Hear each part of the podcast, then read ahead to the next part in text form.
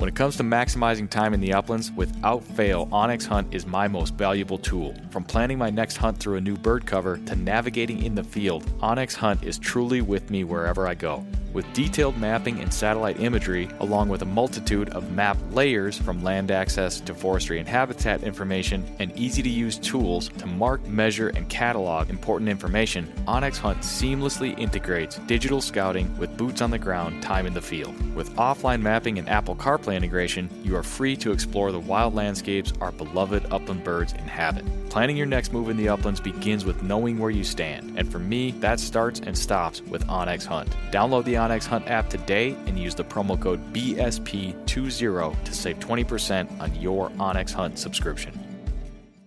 When the miles rack up faster than your flush count, that's when you'll truly appreciate your hunting vest from Final Rise. Built for the uplands and proudly sewn in the USA, the complete lineup of hunting vests from Final Rise, from their all new Summit XT down to the minimalist Sidekick system, are all built upon the foundational load bearing waist belt and low profile shoulder strap system, which allow you to carry all the gear you need and do so comfortably while maintaining your ability to move freely and perform when you need to most. With a complete lineup of accessories and newly released performance field apparel, Final Rise has the gear you need to help you get the most out of every mile and every flush. Final Rise gear is built for the uplands. Get yours today at finalrise.com.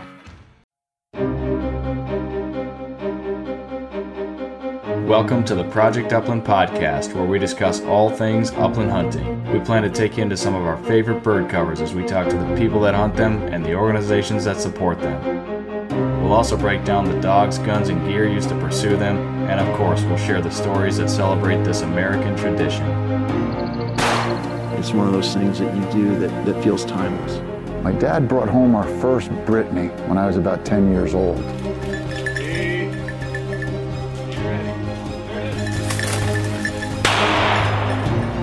The red gods are calling, and I must go.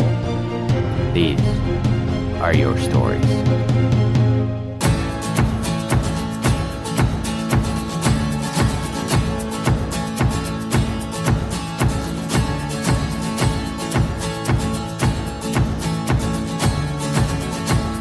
This is the Project Upland podcast presented by onX Hunt.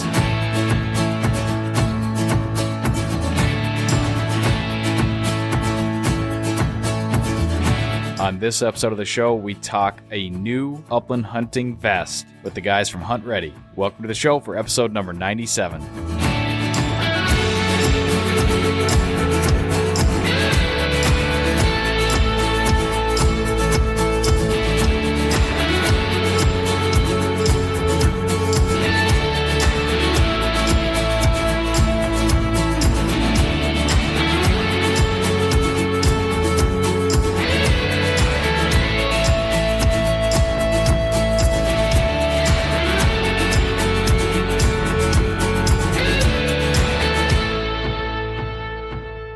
Project Upland podcast is presented by onX Hunt, creators of the most comprehensive digital mapping system for hunters. Use the promo code PUP20 to save 20% on your onX Hunt subscription. And by Eukanuba Premium Performance Dog Food. Out in the field, how you prepare determines how you perform. With balanced fat and protein to support peak condition in your bird dog, Eukanuba Premium Performance Dog Food enhances strength, energy, and endurance. So when that tailgate finally drops, you and your dogs are ready for anything strong, focused, ready for anything. That is a Eukanuba dog. And by Gumleaf USA, high quality, handcrafted, premium rubber boots that stand the test of time. I got a new pair of the Viking Techs, which are very similar to my standard Viking models. However, these do not have the full length neoprene lining, so they're a little bit lighter weight and they are a little bit better for mild and warmer temperatures. So far, loving them. They've got all the same features that I love about Gumleaf boots durable rubber, super comfortable, Vibram sole. They can go just about anywhere and do just about anything. They'll keep your feet dry and comfortable.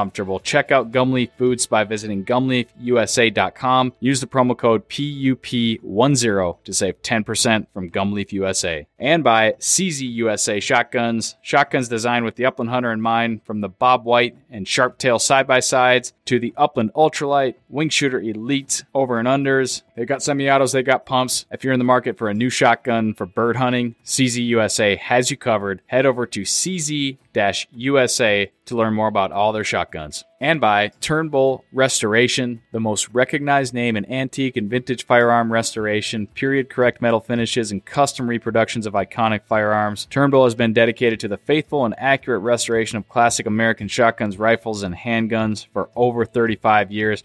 If you want to see more from Turnbull Restoration and you want to learn more about what they can do, head over to turnbullrestoration.com forward slash upland to see a photo essay documenting the entire restoration process of a Parker shotgun. That's turnbullrestoration.com forward slash upland. And finally, by Dakota 283 Kennels. Kennels built to last a lifetime, one piece rotomold design, frame steel door, everything you and your dog need in a kennel for a safe and successful hunting trip. Head over to dakota283.com to check out their kennels and all of the products from Dakota 283. All right, this week's winner of the podcast giveaway is Jared. Jared left us a review on iTunes. Project Upland t shirt headed his way very soon. Anybody listening could be next week's winner of the podcast giveaway. All you have to do is leave us a rating, leave us a review in your podcast app, click those stars and leave us a review. Subscribe to the podcast, share the podcast, or send us some feedback or a guest suggestion. We'd love to hear from our listeners. You can email me at nick.larson at northwoodscollective.com. All right, one quick announcement for you. If you haven't heard or you haven't been following along, I have started doing something pretty fun on Friday nights. It's a YouTube live stream dubbed the Hunter's Happy Hour, doing it in tandem with a few of my friends in the podcasting world Ron Boehme of the Hunting Dog Podcast, Tyler Webster of the Birds, Booze, and Buds podcast, along with Doug from Soggy Dog Gear. We've been having a lot of fun with it. We've started to invite guests on. This week, coming up on Friday, we have a special guest from onX Hunt, proud partner of the Project Upland podcast. We have a lot of fun doing it. It's available for live stream. You can also check it out after the fact. There's three episodes up. It's been a ton of fun. People are commenting, watching, following along. We're just trying to do something a little bit different to provide some entertainment and some relief for ourselves. Another excuse to chat bird dogs, upland hunting, gear, all the fun stuff that we talk about here on the podcast in a slightly different format. So check out the Hunter's Happy Hour on YouTube coming at you live Friday nights, 7 p.m. Central for the time being. That may change in the future, but for now, that's where it's at. Check it out. I'll drop a link in the show notes. All right, we're going to jump right into today's episode with our guests, Heath Sainer and Jared Stewart of Hunt Ready. Hunt Ready is a new to the market upland hunting company. They released a hunting vest, launched it at Pheasant Fest earlier this year where I got to check it out. I had a conversation with Heath and Jared last week about the Hunt Ready story, how they came to be upland hunting entrepreneurs, why they chose to design a vest, and we talked all about the Hunt Ready vests that are available for pre order today. I hope you enjoy this one. I hope you learn more about Hunt Ready vests. And if you have questions and are interested, you're going to find out how to get a hold of Heath and Jared over at Hunt Ready towards the end of the show. So, with that said, let's welcome into the conversation and onto the Project Upland podcast of Hunt Ready, Heath Sainer and Jared Stewart.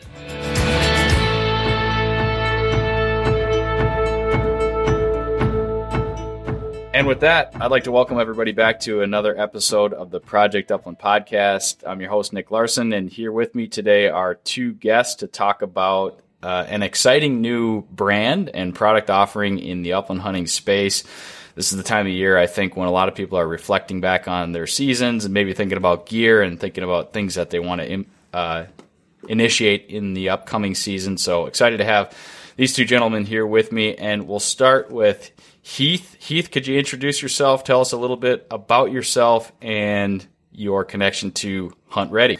Hey, Nick. So thanks for having us on first. Really appreciate the opportunity to be here. Um, big fan of the podcast, so it's a little uh, it's a little surreal to be on this end of it, right? Um, but yeah, Heath Sainer with uh, Hunt Ready, one of the co-founders. Um, I uh, from the Southwest Missouri area have uh, hunted you know most of my life.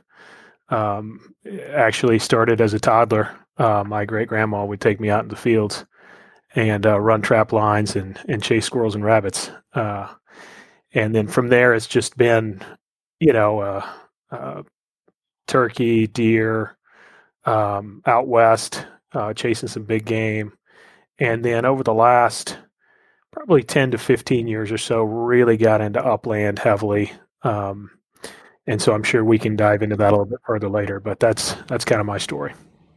Yeah, for sure. And uh, also with us is Jared Stewart. Jared, introduce yourself.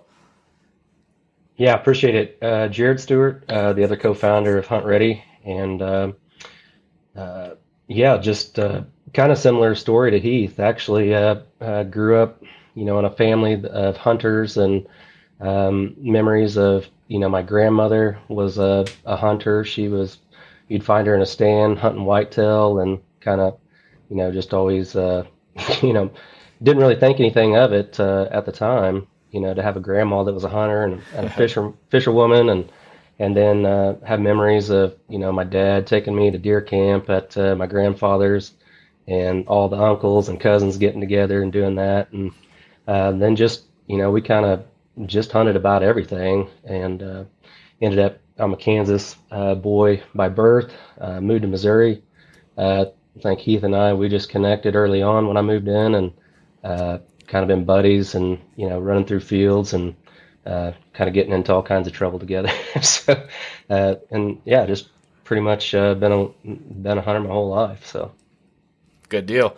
Uh, you you touched on a little bit there, Jared, but I was curious what what was the initial connection between you and Heath? How did you guys meet up? Was it upland hunting or was it something else?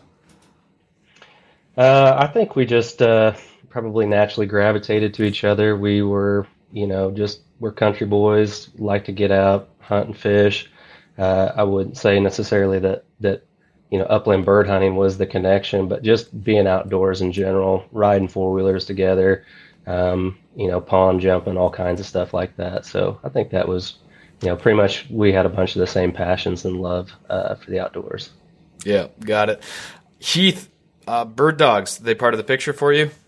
Yes, Yes, I have uh, two bird dogs myself. Uh, I have uh, Brittany.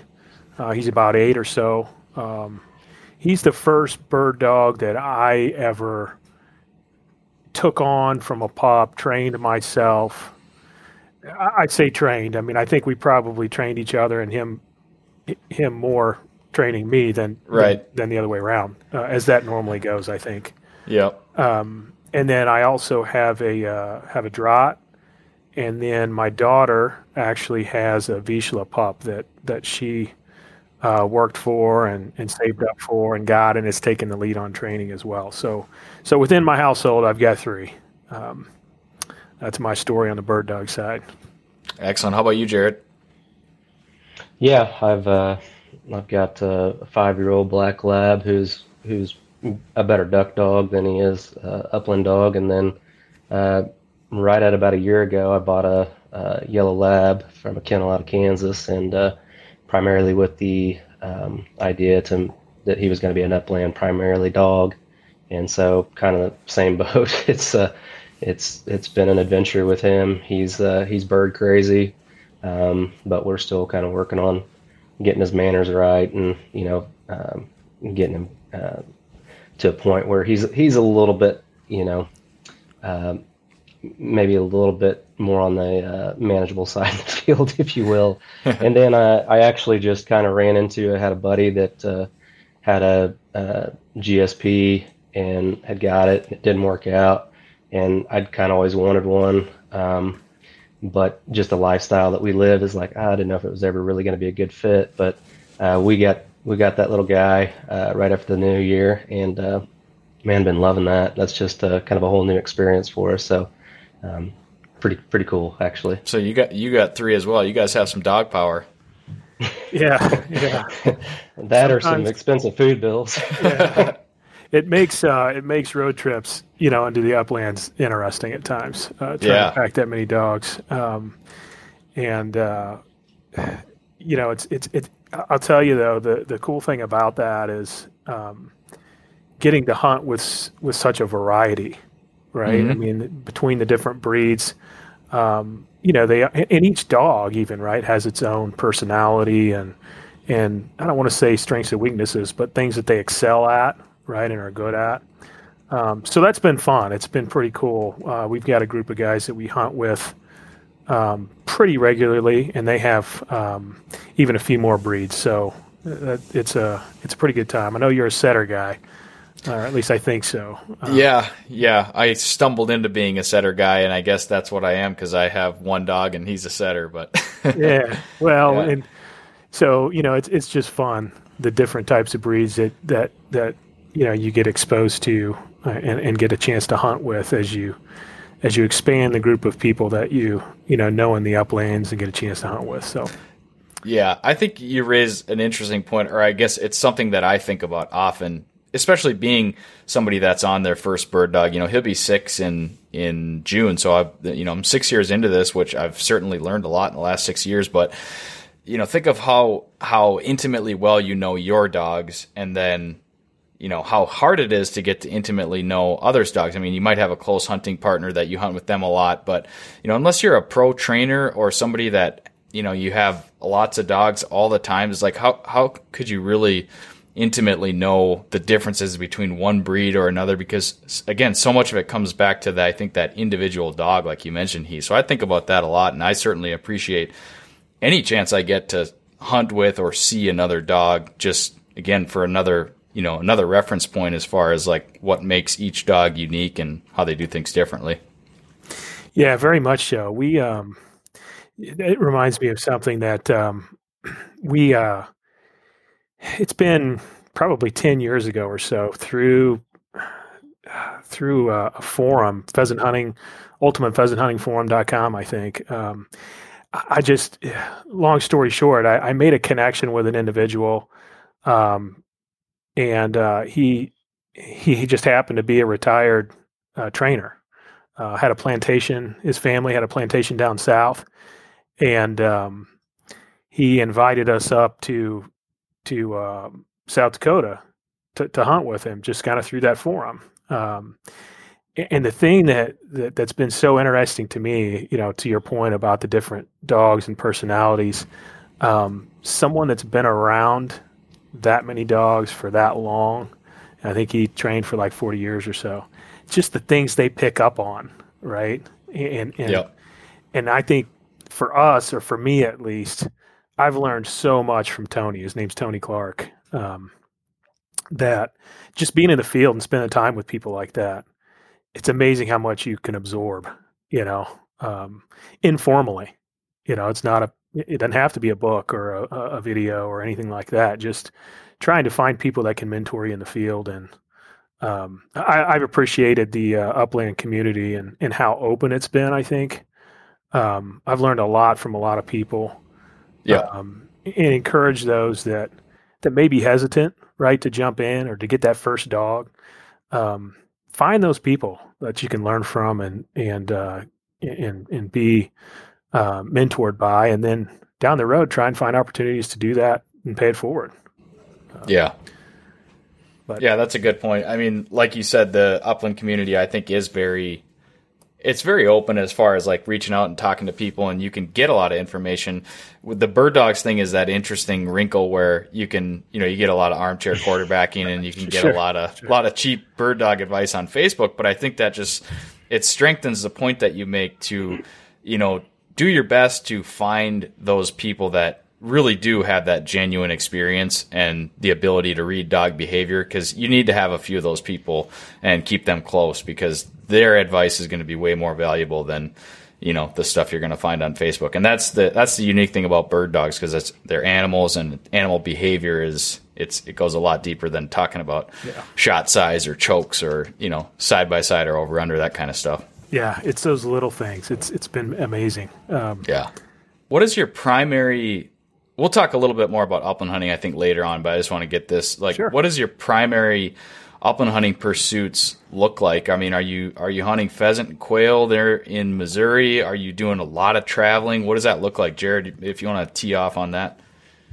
Yeah, I uh, really enjoy uh, going after the quail and the pheasant. Um, you know, as Heath said, um, I kind of piggybacked on his coattails. I had found myself kind of in a place in my career and with family where I was just extremely busy. And he said, Hey, man, let's get together. I've got, you know, some opportunities to go up to South Dakota and um, would love for you to, you know, make a trip with us. And kind of just, we had, uh, uh, I didn't really explain this, but I got married, moved to Oklahoma. My wife's from Oklahoma. And so kind of Heath and I, you know, just weren't able to connect like we'd used to in the past. So um, I think it was just kind of the, a start for me to kind of get back on track with kind of, you know, one of my childhood buddies. And uh, so we we made the trek to South Dakota and just absolutely uh, fell in love with it, and um, again just had a great time. And so that's kind of been an annual trip for us um, to always put that on the books and and make that happen. And then uh, yeah, it's just kind of you know it's the bug, right? You just you get bitten by it, and next thing you know, it's uh, it's you know more shotguns it's dogs it's multiple dogs it's you know so it just it just ramps up quick quickly and uh, again it's just it's being out in in nature and experiencing all of it watching the dogs work. I mean it just whether you're killing birds or not i mean it's just being out there and, and excitement. So i think last year uh, this last season um, south dakota nebraska kansas uh, oklahoma so those are the primary states that you know we were we were going and looking for birds. So it's Cool. Yeah, and, and for me, it's you know ge- geographically, right? I mean, it's part of it is just the proximity by which you can make a trip, right? On, Yep. on a you know three four day trip or or, or whatever. Um, so the Dakotas, Nebraska, and, and Nebraska is kind of one of those hidden gems in that it it offers some some significant diversity um, in terms of both terrain and uh, species. So um, between you know sharp-tailed uh, grouse, um, you got pheasant and quail, obviously, um, and then um, Kansas with prairie chickens, um, pheasant, quail as well. Oklahoma with Jared, and then Missouri. And I have an opportunity here in Missouri um, with some woodcock. Um, so there's Oh, yeah, sure. to, to, to get into that. Um, and then I, I do a lot of waterfowl as well, which which may have been obvious with my um, statements in terms of breeds, uh, but I duck hunt with both my Brittany and my Draught actually. So uh, some waterfowl in there as well. Um, When is the when is the Missouri woodcock season? You know, I mean, I can I could probably piece it together just based on what I know of them flying through. But are you talking December, November, December? Uh, it is earlier than that. Okay. Uh, I don't know what the exact dates are off the top of my head, but it is Okay. it is earlier in the season. I want to say. Well, I'd hate to, I'd hate to put a date out there exactly. Yeah, but- yeah, but yeah. I was just asking generally, anyways. But, yeah. okay, cool. Uh, and you you have gotten out to pursue the, them uh, as they're as they're flying through before. Yeah, and it's uh it is challenging. It's you know the Yeah. cover is the cover's tough. It's nasty. Um, actually, you know to be honest, I stumbled into it uh, early on. Um, Sure.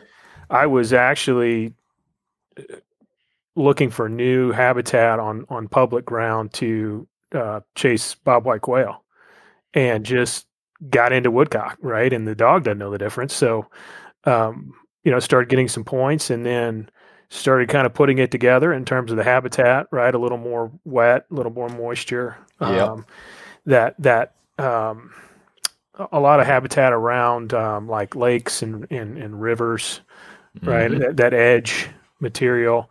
Um, and then if you can find that row crop, that's what I was looking for, right? For quail and just stumbled into them. So it just opened up a whole nother world right of upland. So it's made sense. Do, will it. you find will you find woodcock and quail overlapping, or are they are they typically maybe close but separate? close, Okay. but at least in my experience, and I'm by no Sure, means yeah. a subject matter expert here, but yep. um, yeah, close. Your your your quail are typically a little further away from the the level of moisture that I find the woodcock in. Um, Yeah. Cool.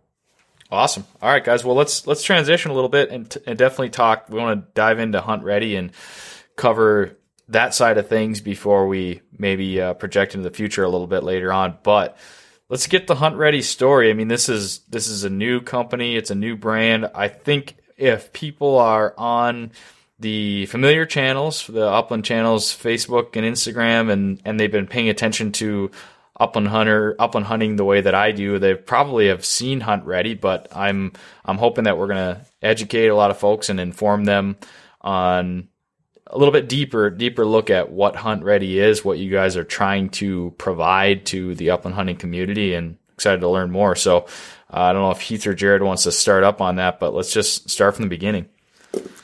Yeah, so I can I can jump in first. Um, yeah, for us it was you know, Jared alluded to the fact that years and years ago we started making the annual run with with a core group of guys up to South Dakota, and you know, from Southwest Missouri, that's a decent amount of windshield time, and uh, you know, we just started talking about you know the gear options that were available uh, to the upland market, and and um, you know, started bouncing ideas around about you know a lot of what ifs, right?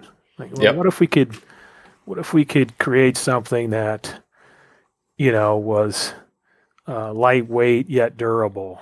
You know, that was highly configurable, right, to meet the needs of of you know the various types of pursuit that you know even we find ourselves in, right, from cattail sloughs in South Dakota to the scrub brush in Oklahoma, right, the hardwoods in Missouri, you know, the the the various terrain in Nebraska, right, the so so that lightweight yet durable was was something we we talked a lot about. And then the configuration i think was really what at least a key design aspect i think that we kind of zeroed in on early and and wanted to pursue.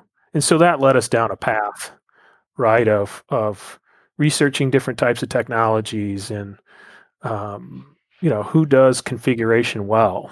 You know what what markets or verticals um, and in you know that that really led me down the military path right? The tactical gear market right? That's about as configurable as you can get when you're talking about gear and things that might overlap right at the time. You know it was just an idea.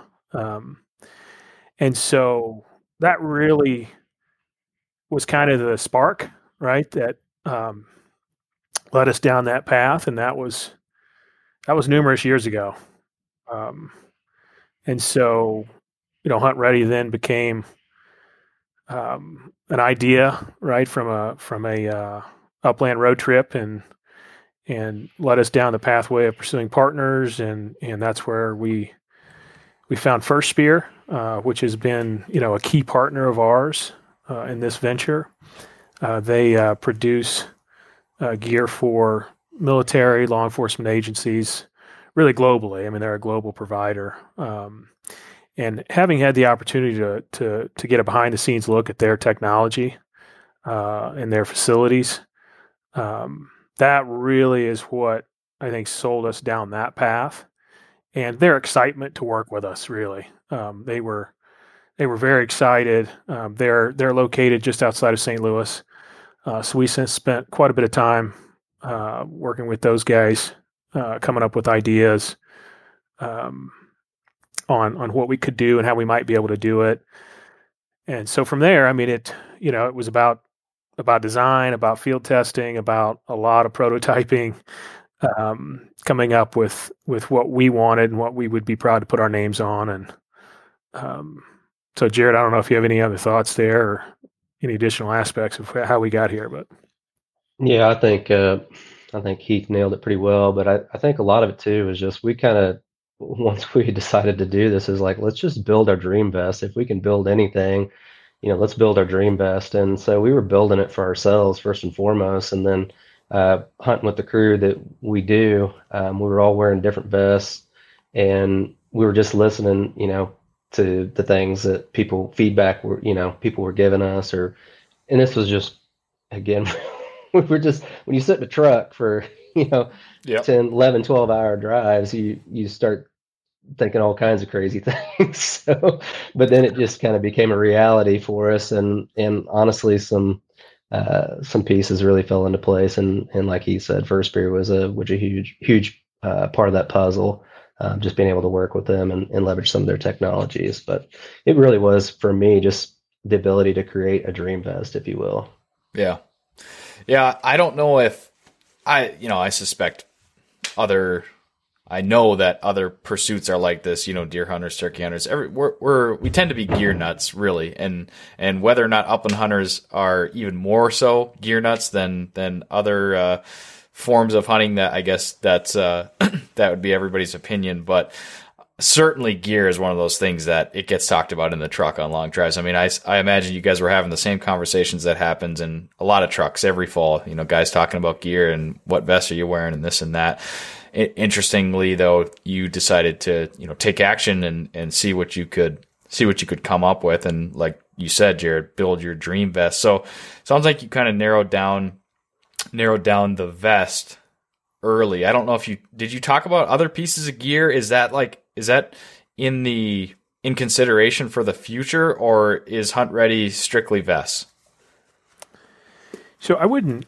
I mean, I definitely wouldn't say strictly vests. I mean, I Yeah. think, um, you know, from from my perspective at least, um,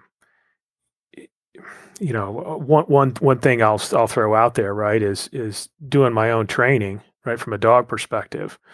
Like the platform could really be extended, and and something I want to do is, you know, um, training belts or, or or harness rigs of some sort, right? Excuse me. For those, you know, it gets pretty warm down here, and and I don't want to wear a full rig, you know, training dogs and Yep. uh, early season hunting, dove hunting, you know, things of that nature. Um, I think the platform, because everything is so interchangeable, could really expand well uh, and provide um, provide products that that would I think overlap, you know, f- pretty well. Yeah, you got my wheels turning. Like you guys could, you could do a. I'm I'm thinking about sporting clays. You know, I'm getting excited to shoot sporting clays once Right. we can, once we can actually get back out and do stuff like that. But you know, I've always the sporting clays belt I have is interesting. I have just a, it's just a waist belt, which I kind of like for some reasons because you're usually shooting in good conditions and and that feels, you know, it feels right at the time, but.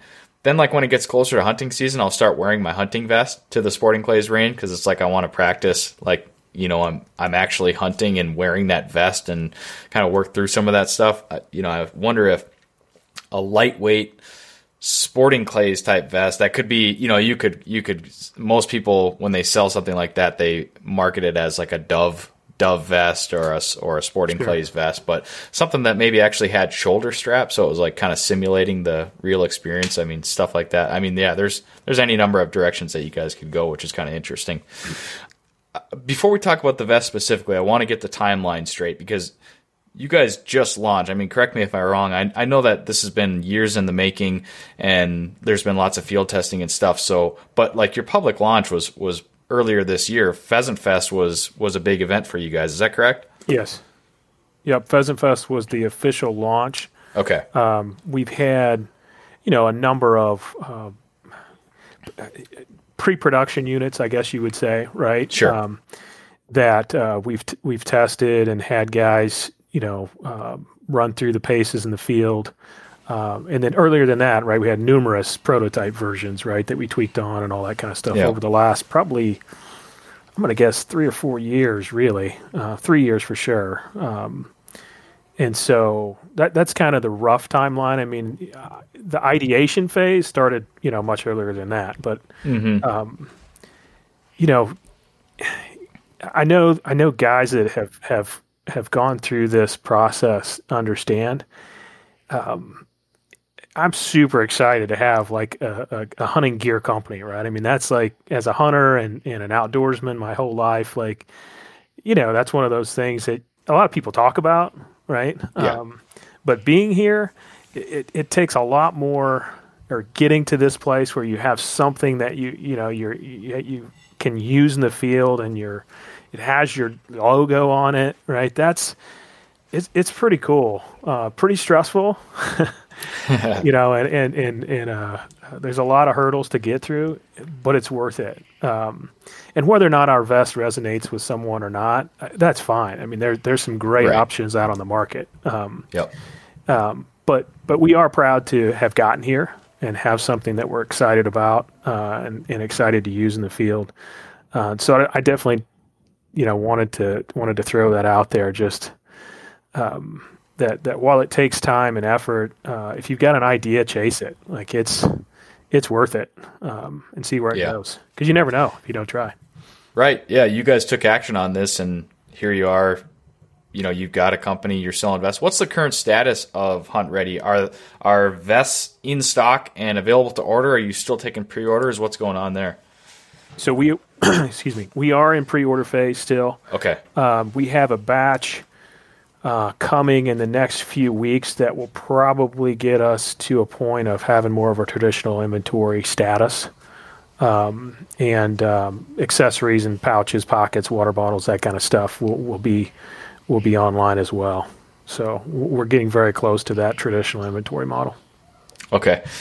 Don't want to overlook this either. Significance to the name Hunt Ready. Uh, you know, Hunt is H U N T, but then Ready is R E D I. You guys maybe have addressed this on social media or something, but any significance to the name? How did that come about?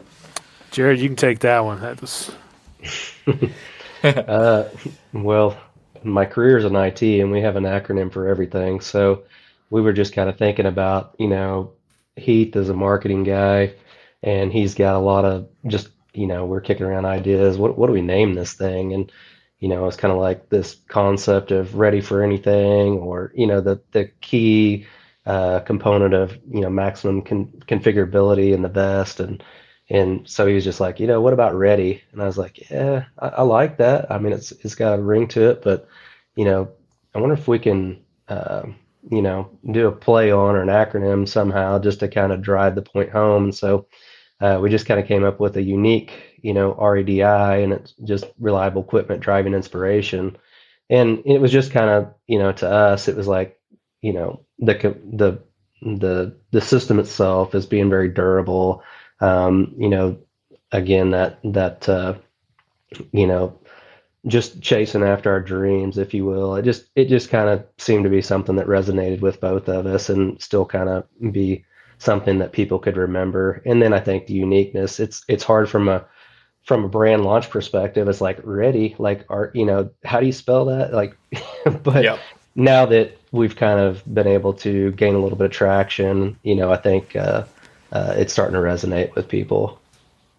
Yeah, absolutely. I, th- I think you guys you I think you did. I think you did well with it. I mean, I, I guess maybe that's just me, but I, I'm kind of a fan of when something like that has a little bit deeper meaning. So I, I like the inspiration and and the stuff behind it. But yeah, the, as the brand awareness builds, you'll uh, you probably get people.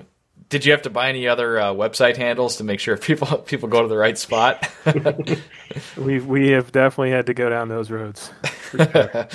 I'm I'm familiar with that in in uh, a few of my my past projects. So yeah, I know how that goes. But um, okay, let's talk about the vest. Yep. Could you let's let's just this is audio obviously only, so it would be much easier if people could look at a picture of this, and we'll make sure there's links and stuff. But let's hear it from you guys. Let's hear kind of a a verbal description of the vest and maybe what you are trying to accomplish with with each one of the foundational features, and then we'll talk about sort of the modularity of it. Okay. Uh, and I can I can take a stab at it first, and and uh, sure. So, as mentioned earlier, one of the key things that we we wanted to try and achieve was was the configurability, right? To yep. make it to make it an option for uplanders to to tweak and change based on you know their own unique needs. Um, you know whether it be species driven, right, or terrain driven, or just personal preferences, right, or, or all the above. Um, and so, so the the the platform or the technology that we looked for first was around that, and then once we once we nailed that down and felt like we had, you know, a very strong option uh, to to to build around. Um, it, it, it then went into um, there there was two main design elements, at least from from my perspective, that I really wanted to achieve, and that first was weight distribution. Uh, I mentioned that the technology and the platform is lightweight, um, and and there's um, you know, on our website, depending upon how you configure it, you can add up all the different weights of everything, right? But but you know, a fully configured vest is going to run somewhere in the, you know, probably three to four pound ish range. Um, so, but then, as you know, right, you throw throw a box of shells or or two, depending on what you're doing. You load down with water yep. for your dogs. You you know all of that. So. Um, you know, we spend a lot of time in the outdoors, whether it be hiking, camping, you know, so so having that fundamental um, weight distribution uh, on the core, right? So so really the belt uh, is where we started to make sure that that we could evenly distribute weight, take that off the shoulders, reduce the stress um, you know, for for long days in the field. uh, was was really kind of where we started. Um, and so, you know, the, the, the, belt itself is, is, is pretty heavily padded. Uh, there's some additional lumbar support in the back. Um, and then um, from there, you know, it was about ease of use.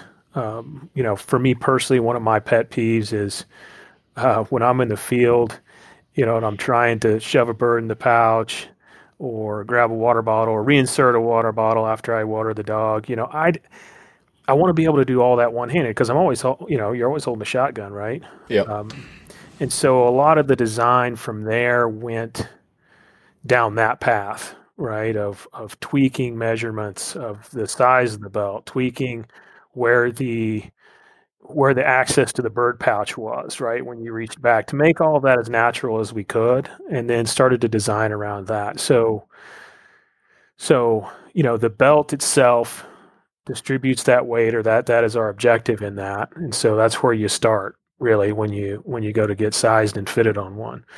Uh, on the outside of the belt uh, is where the platform comes in, right, and allows you to change pouches, pockets, really however you want to arrange it. Um, and and obviously we sell, you know, upland inspired type type pockets and pouches. But the cool thing about you know the FirstSpear platform is that it's also backwards compatible with your your standard MOLLE or PALS yeah. Uh, webbing, and uh, so that provides the ability really to then open up to any of your tactical you know gear that that falls into that standard MOLLE um, uh, system. Um, and so we added that as well to the sides of the game pouch and to the back of the game pouch.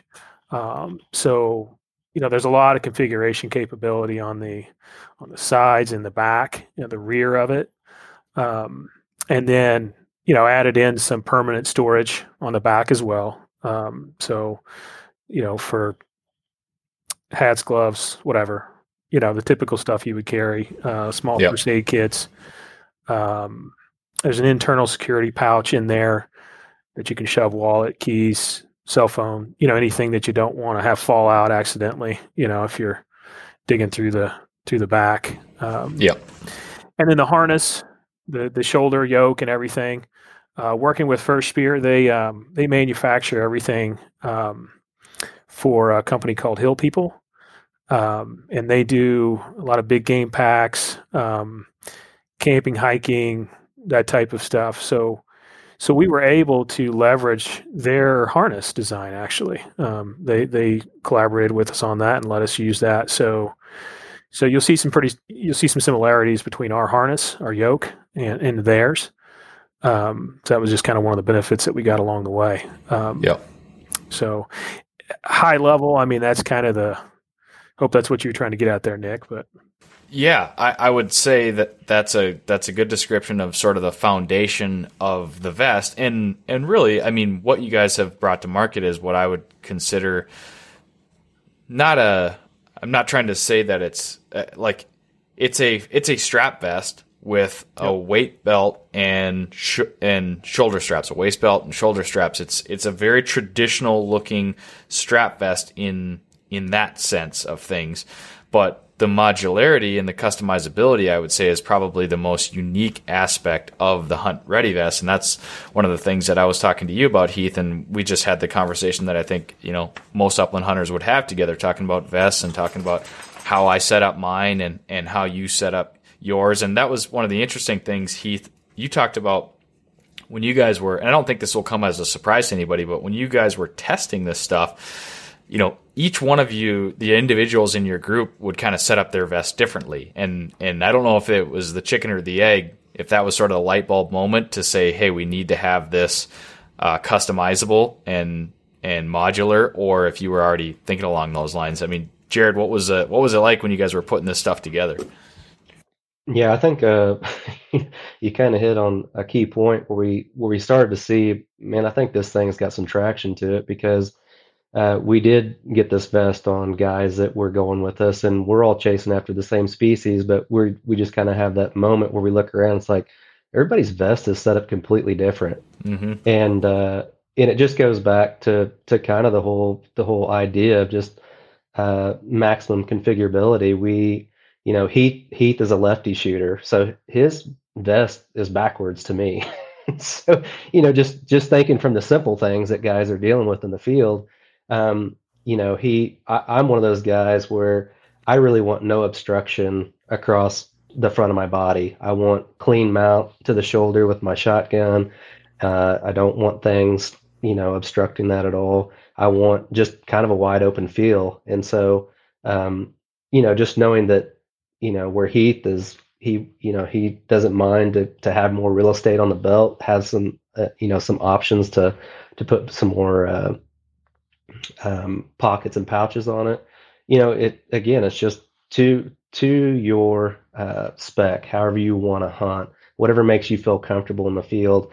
Um, I'm bad enough shot as it is, so I used to just blame it on, you know, well, I can't get a clean mount to my shoulder, so now I kind of uh, hose myself a little bit. I don't. You've lost that excuse. yeah, exactly. so.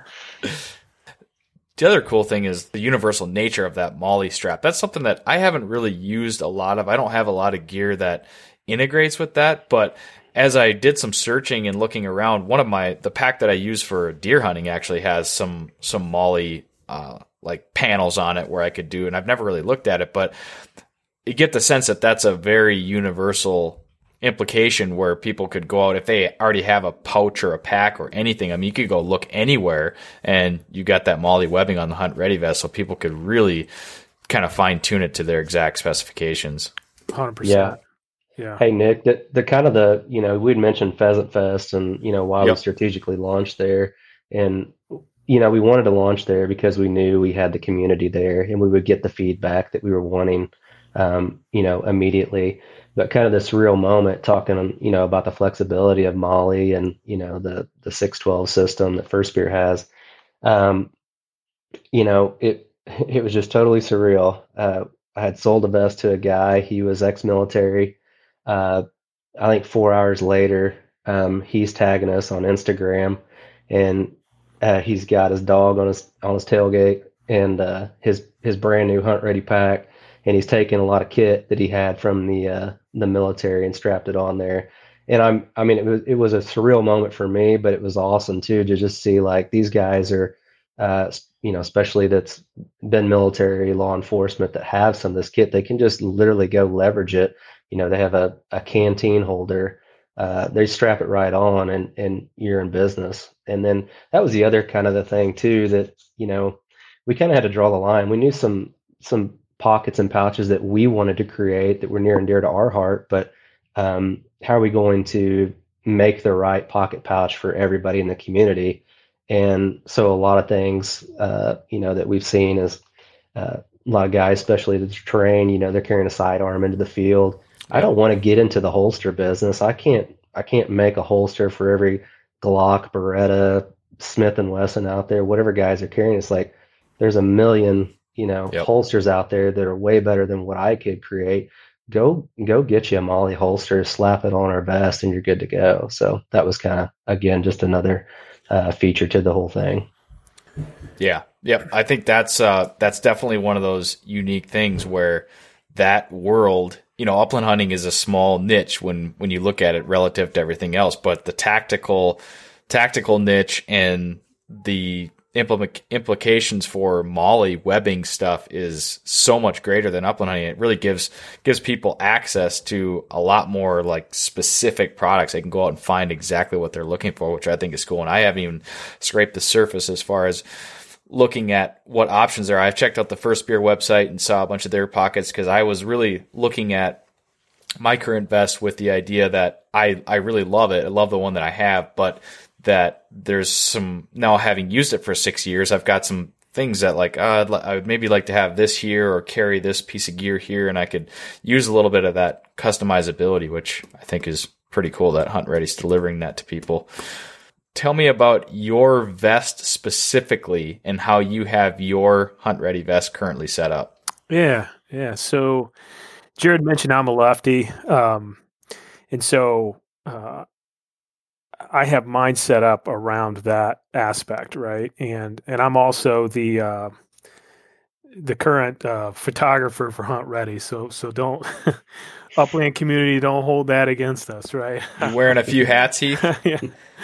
so um, so uh, I have uh, on my right side I have a um, it's actually a, a FirstSpear pouch. Um, that has a multi divider in it, and I keep um, some extra camera batteries, uh, a few extra shells, and my cell phone uh, in that right side. And then on the left side, I have one of our uh, 12 round rail pouches. Uh, so that's what I'm pulling from. Um, and, you know, as mentioned earlier, right, we hunt a lot of states where you're in different species, you know, or could potentially run into, you know, multi species. So, um, I have that rail pouch because, um, especially when we're in like Kansas and, in southern Nebraska, uh, northern Missouri, uh, pheasant and quail are are you know you don't really know sometimes when your dog's on point what what's going to be. So, yep. so I'll line up, you know, a row of quail loads like on the outside, and then a row of pheasant loads on the inside of that, you know, six and six. And so, for me, it just works that way. Uh, I like having that organization and just knowing without looking, I can pull from whichever row. Um, then running, you know, either anywhere from one to two dogs in the field at all times. I've got a couple of water bottle pouches. Um, I've got one, actually, one water bottle is on my belt on my right side, so I can just easily access and pull that. And then I've got another water bottle that's on the on the left side on the back. Um, that's just kind of a refill bottle. Um, and then I have a, I actually have a hydration bladder for me attached to the very rear panel. Um, and so always got plenty of water. Um, yeah. And then um, I've got a um, just a multi-purpose kit on the back that has just some, oh, like a BoreSnake, a little bit of gun oil, like a, a couple small little picks and tools, you know, just in case, eh, eh, quick gun repair type stuff. Um, yep. And then in the permanent storage, printed out copy of license, you know, the standard extra set of gloves, you know, nothing major. Um, but that's how mine mine's set up. Cool. How about you, Jared? Yeah, I think uh, um, I'm kind of a little bit different and unique to Heath. Uh, I either run kind of the rail, uh, yeah, the rail pouch, um, kind of the same scenario, just depending on if it's a, a, a multi-species uh, type of hunt, and but then I also kind of like our form flat pouch. That was one that was near and dear to my heart because of the fact of, you know, uh, several places we get opportunities to hunt, hunt private and public land. And, uh, you know, just I was always like having a vest set up that had steel in it and lead in it and, you know, swapping back and forth. Well, the form flat pouch allowed me to just kind of keep my uh, loads in the box, set it down inside with the flap open, and then I could easily switch back out and put it back in my ammo can, you know, when we're ready to kind of move on to a private field or whatever. So uh, that one's typically on there. Um, uh, and then I've got like a first aid kit on the very back panel, uh, an, an, extra large uh, water bottle holster on the side for dogs. And then I got a personal uh, uh, smaller water holster for me, just so I don't drink out the dog's water, which is something that happens from time to time. but and then you know I've just got like a kind of a standard uh, MOLLE, um, you know, Velcro patch on the patch on the back that's got an Oklahoma flag and you know a back the blue uh, patch on it, and it's something that if I need to add some more water or something in the field, I can easily detach it and put another extra large water holster on or, or whatever. And then inside's kind of the same story. I've got some you know loose gloves, license uh, you know, extra earplugs if my ears start ringing, and all that kind of good stuff. So, yeah. Where are you guys, and or where have you seen others attaching their transmitters? You know, your Garmin Alphas, your your dog training transmitters, and your GPSs. Where are where are those good spots to attach those on a Hunt Ready Vest? Yeah, so so every vest uh, just comes with a. Um, it's basically a um, a D ring with a Velcro slip on it, and and you can weave that into any anywhere on the vest that has that laser cut uh, material. You can weave that through and, and and and essentially put a D ring in, right?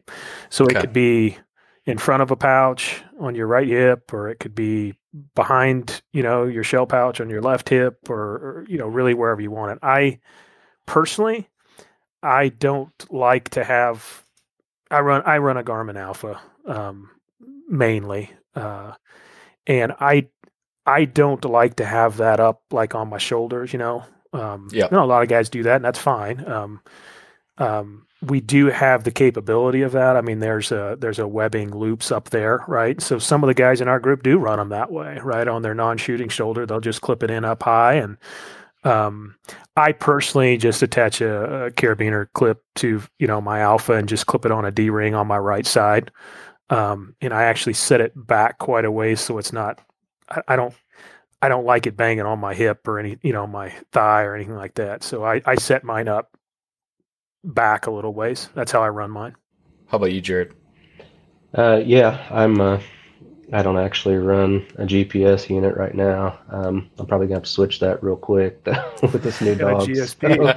So, yeah. so uh, that's gonna be kind of a new realm for me. But uh, you know, right now, um, I'm I'm kind of in the same boat. I, you know, I mentioned earlier, I just really don't like any obstructions across the shoulder area, so I run mine down on my left hip at this point. But uh, yeah, we'll see. We'll, we're gonna make some investment in some some new collars here shortly. So we'll Yeah. see what happens.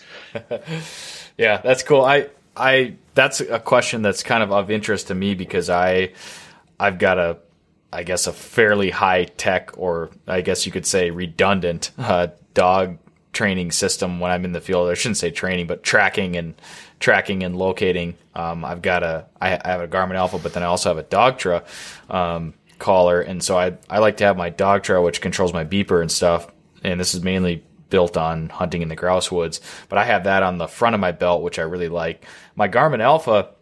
I used to always have that accessible. Now I no longer need it accessible because I don't use it for training. It's tracking only, and I've got one of the Garmin watches, so I could pretty much squirrel that Garmin Alpha. I'd want to be able to get at it, but I could squirrel it away somewhere. And again, the customizability would be key there. I could stash it behind a pocket or something just to kind of get it out of my way. The other, the other thing that I think is cool, especially you know, I, I do uh, for the past couple years, I've done two very contrasting hunts where I spend a lot of time in the grouse woods where profile matters. And this is something I talked to Heath about trying to maintain as slim of a profile as I can just to help me getting through the cover. And sometimes things like water bottle holders and stuff can, can widen that profile. So the ability to change up how you're carrying water and doing things a little bit differently is something that I'd been thinking about even prior to seeing the hunt ready vest.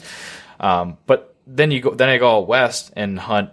I'm hunting sharptails early season where water's like the paramount priority. Got to have enough water, and I'm not really concerned about my profile. So at that point, throwing on the bottle holders, putting in a bladder, and everything, the ability to beef up your water supply is is comes in handy. I mean, do you guys change up the vest based on locale and what you're doing, different pursuits? At times, I, I have I have pulled the uh, hydration bladder off, right? Yep. You know, and uh, if I'm running one dog and it's going to be more of a, hey, we're going to go hit this patch of public, right, and then we're going to move to the net. You know, if I know we're going to be kind of truck hopping, right? Um, you know, it's easy to jerk the hydration off and then just carry one a Nalgene bottle for me and one of my bottle holders and and then a you know the, your traditional kind of squirt bottle or whatever for the dog and the other. Um, so yeah, I mean I, I do some, um, not, not extensively, um, Sure. but but it's nice to have the ability. You Yeah. know, and and you mentioned this earlier about you know um, early season or even preseason, right? Going to the the to the range, shooting Yeah. clay, stuff like that. You know, once I get used to my shell pouch options, I don't really switch those up much, just because it's it's- Right. it, muscle memory, right, gets there. So um, for me, I don't really switch that up very much. Yeah, I could I could see where I'm I'm kind of answering my own question in the sense that we keep hitting on this customizability. Once you get it dialed in to where you want it, apart from a few specific needs that you might have, you're gonna you're gonna keep it mainly the same. But you've you've already have the ability to get it exactly where you need it because and then through trial and tribulation in the field you can you can adjust it as you go. So Yeah, it's all about dialing it in. Yep. yeah. Um, let's talk about sizing real quick. Are there different sizes of the hunt ready vest? How does that how does that play out?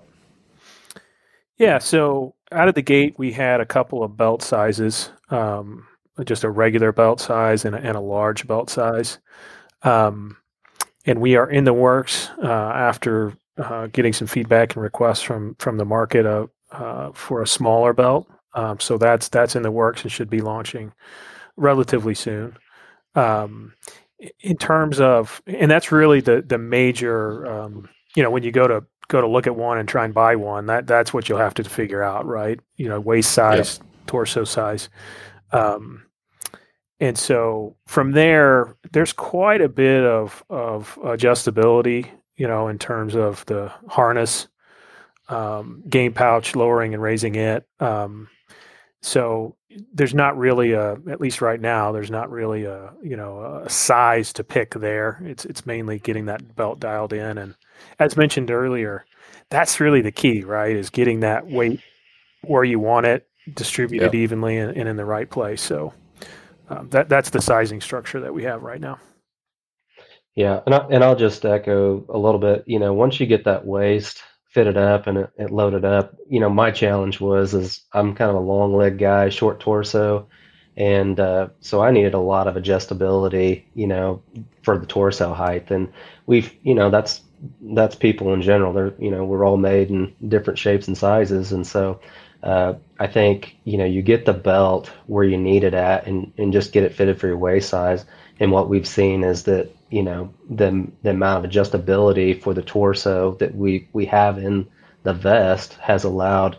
Uh, we literally did this at Pheasant Fest. There was a guy that came up and he was six five, six six. You know, uh, you know, a man's man, and uh, and he he put it on, and and uh, it it did have our large belt size on it, and his wife was standing next to him, and uh, I said, "Here, let's let's just fit you up," and I said, "No, the, no, obviously the the waist size is going to be wrong," but so uh, we put it on her, adjusted it, you know, it, it, it went way down, obviously, yeah. but she's like, I can't believe this just came off of him. And so I think that was kind of uh, a little bit of, uh, you know, proof in the pudding that, it, again, it's just getting that waist uh, properly sized out. And then we have enough adjustability for people's torso size to get it really dialed in and locked in to, to a good fit for you. Yeah, for sure what else in in this you know the last couple of months of these things being rolled out and people seeing them getting their hands on them have there been any other key things that you've heard from from consumers key like features that they're requesting or seeing or things that they've been really happy with i mean what are you hearing from consumers yeah so in terms of of feedback or or, or wants right um, we we've had requests on on color options, right? Sure. So um, which is in, in the works. Um, I've actually got a bunch of color swatches right here that I'm looking through uh, to make some decisions on. Um, so you know, we hope to be able to provide the market with a a you know quote unquote you know non hunter orange option. Um, sure. Uh, that was something that that which which I think we probably expected. Um, you know, uh, and then some variations on pockets and pouches, um, which again yep. we expected. Um, and you know, there was that point in time where you know we just had to put a pin on the calendar and say this is when we want to launch, and what we can get in place by that date is what we're going to have, right? Um, and so you know, at Pheasant Fest, we we had what we had, um, and, and I I think it was a, a fairly solid. Um, uh, list of options, but um, you know we're we're pursuing those those requests that we've been getting uh, around um, you know different pouch styles, options, color options. The small belt, this or a smaller belt option was something that um, uh, has been noted. Um, and and like I said, we actually I have a prototype in hand that um, we're tweaking a couple things, but but that should be available pr- pretty soon as well. Cool. Um, and um, as Jared mentioned, you know the the sizing. My my wife is is fairly small. She's um, you know right around well uh, right around five foot or so. Um, yeah. She'll tell you five two or three, but you know about five foot, and uh, right about a twenty nine inch waist. Um, and so that's really kind of the target we're trying to hit, right? Is that you know with the small belt, and then I have confirmed, you know, it'll all tighten down, and she can wear that and have the weight distributed, and and uh, it'll work. So, so that I think was the big one in terms of you know, I w- I don't want to call it a miss. It's just you know we didn't have that option out of the gate for some of those uh, folks that needed that small belt, but but it's coming. Good deal. Um, are there other like when so if people are asking you about because this is one of the things that I was looking at like the pocket, the different customization op- options around pockets and stuff, and I you know I completely understand that you guys don't want to like like Jared said you're not going to provide a holster for every different kind of pistol and handgun when other people are doing that. So people can go to the Hunt Ready w- website. They can check out the Hunt Ready vest. They can go to FirstSpear Mm-hmm. and look at some of the stuff that they have. Are there other like huge um, outfits that are making this these MOLLE style pockets and stuff that you're pointing people to to go check out all the different things that they could potentially um, add to their Hunt Ready vest? Yeah, so so I haven't necessarily, you know, directed folks to to specific vendors, but Okay, here's the here's the deal. There's there's so many. Um, sure. you know, even even your army surplus stores, you know, if it if it's standard, you know, a standard MOLLE option, um, which is essentially um, and I, I, I don't recall the exact measurement, but it, it it's the width of the strap or the width of the plastic um, that that slides through. Um, Okay, but it's it's pretty much going to be again it's kind of the standard. So so the vast majority of your tactical uh, gear makers, um, and, and if you just if you just Google, you know, MOLLE pouches or MOLLE pockets or or even Right. Ta- you know, even using that word, I think you'll you'll be surprised at just how much there is out there. Yeah, throwing back a little bit to the this was something that I, I actually kind of forgot to ask earlier when you were testing these vests and come you know prototyping and trying to uh, obviously ultimately arrive at the one you would bring to market were there any sort of i guess blooper moments or any things that you tried that just like completely didn't work things that that stick out in your mind through that process that ultimately got you to the the vest that you have now Well, Nick, I mean, in honesty, those were all Jared's ideas. So I'll, I knew that was coming. no, um, uh, yeah, definitely. I mean, there's there's been a lot of things that hit the cutting room floor a long time ago. Um, you know, we tried some different technologies um, that um, you know might be something we pursue down the road, but I think it was just there was going to be so much of a lead time, right, to come up with real solutions to problems or things that would resonate. Um, you know, we decided to set those aside.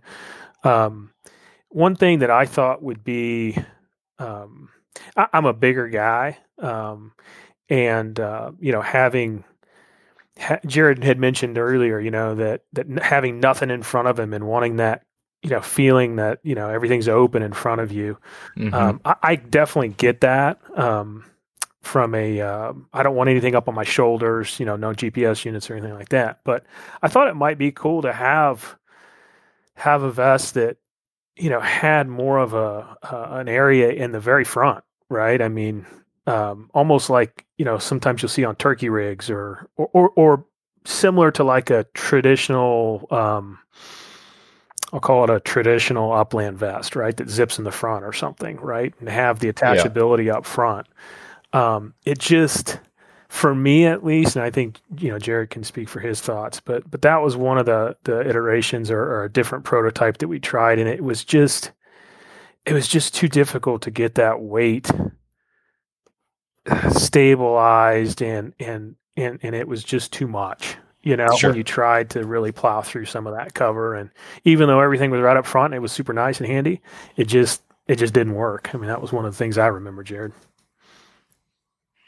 Yeah, and I think uh, you know where do you draw the line at? I mean, to to your point, Heath, and uh, you can hang a, a million things, pocket pouches off of you, but are they really needed? And so it was just trying to figure out where the balance was at and Yeah. still keep it. You know, I I want to obviously have my gear um, and feel like the uh, you know pack is attached to you and it moves with you as you're, you know, again plowing through a cattail slough or whatever it is, going through the woods.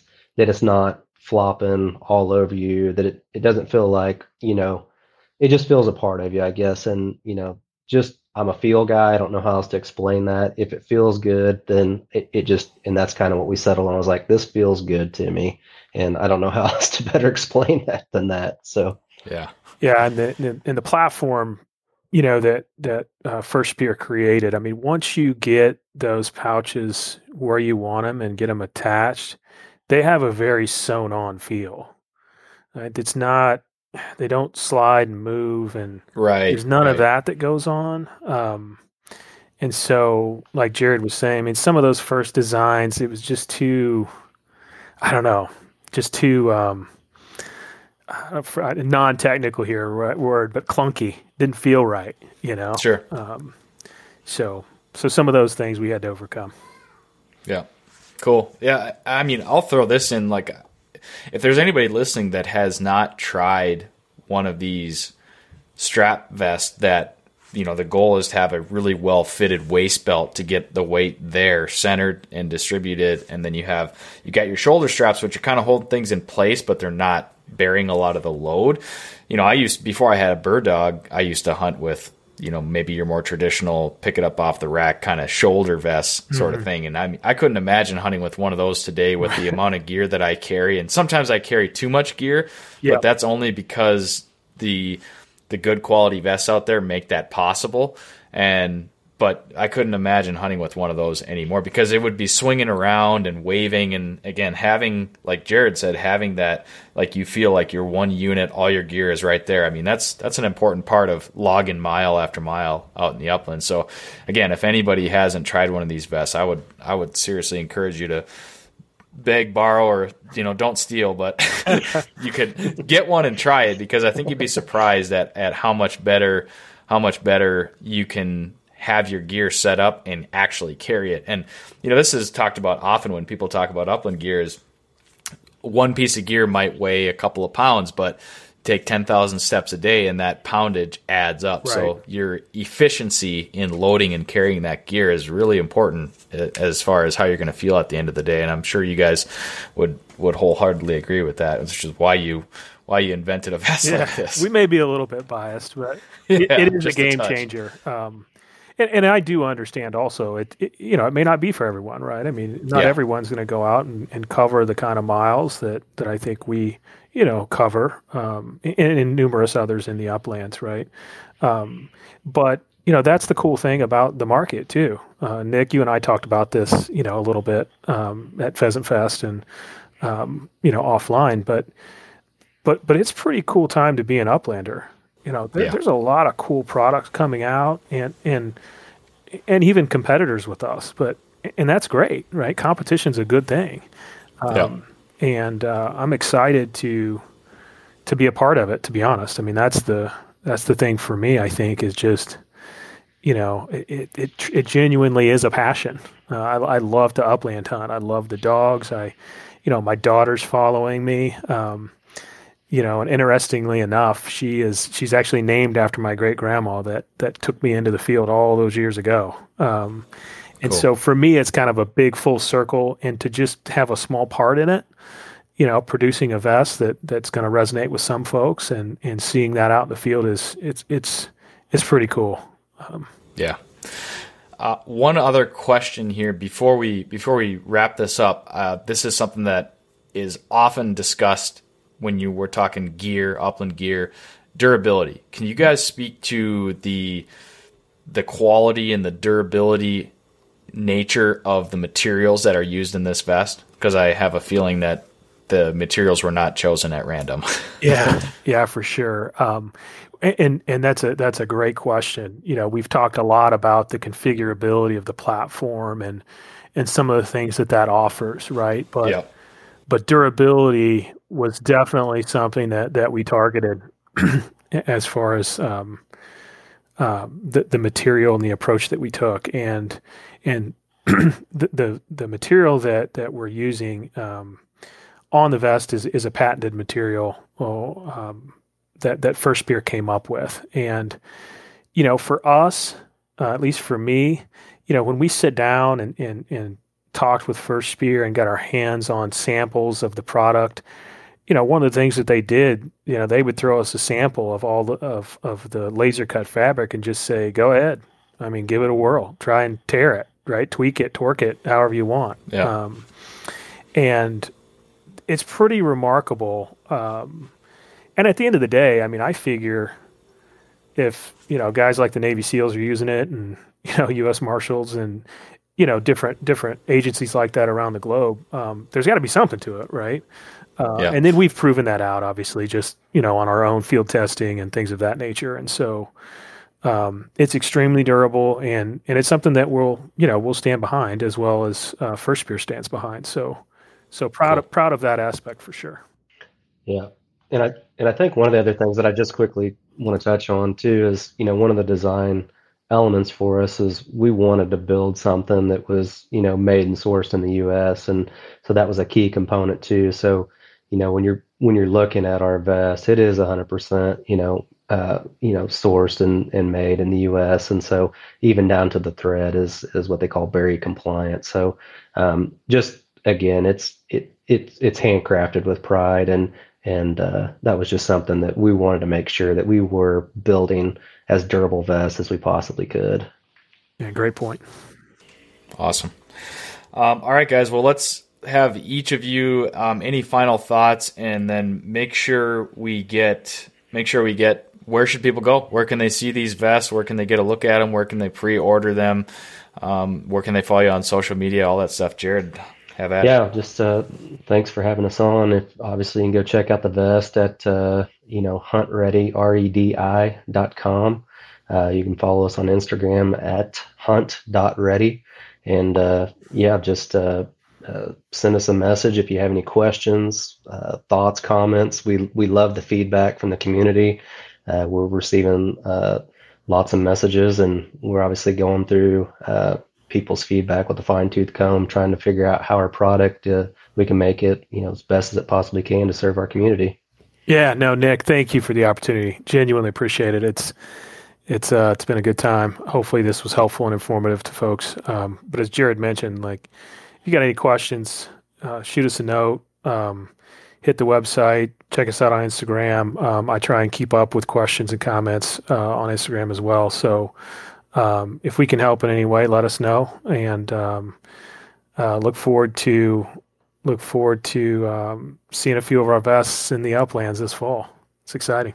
Yeah, absolutely. I'm, I have no doubt that we will we will be seeing some hunt ready vests in the field this fall. Uh, that's for sure. Want to pre- want to thank you guys for joining me on this episode of the podcast. And like I mentioned to you, Heath and and Jared, I mean, again, you guys are bird hunters trying to bring something to the upland hunting community that you value. It's it was your idea of what the you know quote unquote perfect vest would be if if we could ever get to a perfect vest but it's a it's a step in that direction. And and that gets me excited. And I think it gets the listeners excited too when people like you deliver something to the market for upland bird hunters so thanks for what you're doing. I wish you guys the best of luck with everything this year. And and uh, I'm sure our paths will cross again soon. So thanks guys. Appreciate it. Thank you, Nick. Thanks, Nick. Take care. Bye.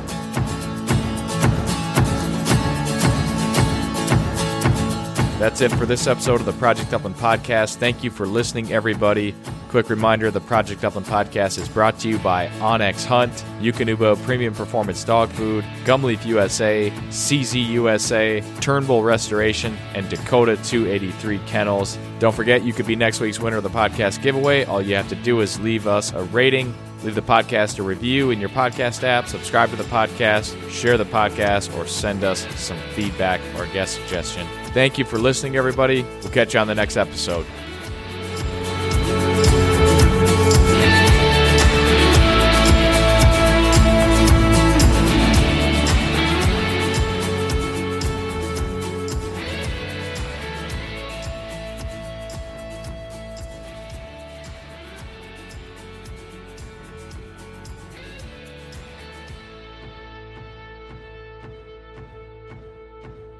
OnX Hunt is the number one hunting GPS app. Join millions of other hunters who trust OnX Hunt to find more game, discover new access, and hunt smarter. OnX Hunt shows you nationwide public and private land boundaries. They've got topographic and 3D maps. You can track your route, location, and elevation profile. You can save maps for offline use and take OnX Hunt with you wherever you go. The most comprehensive hunting tool you'll own. Download the onX Hunt app today and use the promo code BSP20 to save 20% on your next onX Hunt subscription. Know where you stand with onX. Hey everyone, this is Nick from the Gundog It Yourself podcast. If you enjoyed this show, then you might want to check out my show as well. We highlight and break down the ins and outs of training your own hunting dog. Whether it's a bird dog or even the occasional hound dog episode, we cover all topics related to hunting dogs. Check out Gundog It Yourself on any podcast streaming platform and hit the subscribe button to be sure not to miss any future episodes.